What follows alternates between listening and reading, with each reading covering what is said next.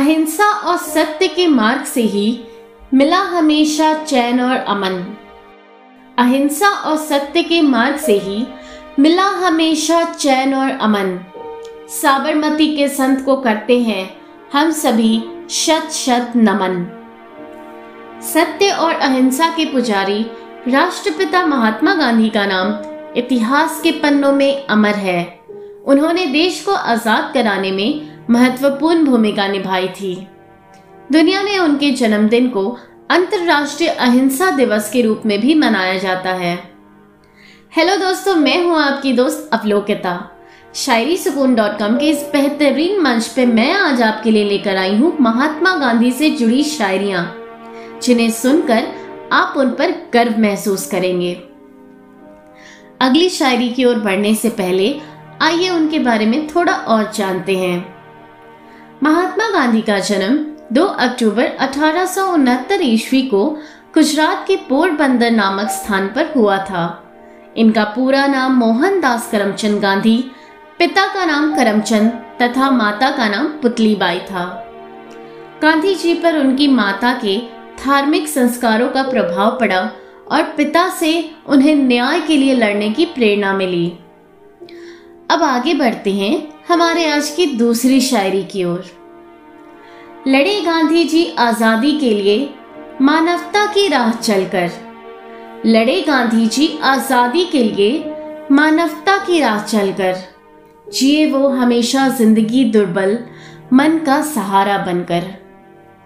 दोस्तों, जैसा कि आप सब जानते हैं, गांधी जी अपने जीवन में मौन और अहिंसा को काफ़ी महत्व देते थे।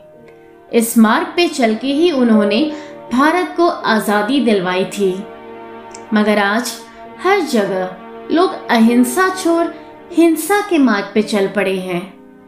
हाल ही में हो रहे तालिबान और अफ़गानिस्तान की उदाहरण को ही ले लीजिए। मानवता को शर्मसार कर लोग न जाने कौन सी सफलता प्राप्त करने में लगे हैं। सच तो ये है कि हिंसा से मिली सफलता ज़िंदगी भर आपका साथ नहीं निभाती। चलिए, अब सुनते हैं हमारी आज की तीसरी और अंतिम शायरी। अहिंसा की सोच पर ही गांधी जी जीवन भर लड़े हैं। अहिंसा की सोच पर ही गांधी जी जीवन भर लड़े हैं। परचम ऊँचा हर तरफ़ उनका, जहाँ भी हम खड़े हैं। आज के युग में जहाँ लोगों का विध्वंसक सोच होते जा रहा है, हर छोटी बात पे लड़ाई, बच्चों एवं महिलाओं के खिलाफ बढ़ते अपराध, वहाँ ये बात सोचने पर मजबूर कर देती है कि कैसे सिर्फ़ अहिंसा के मार्ग पे चलकर बापू ने अंग्रेज़ों को देश से जाने पर मजबूर किया।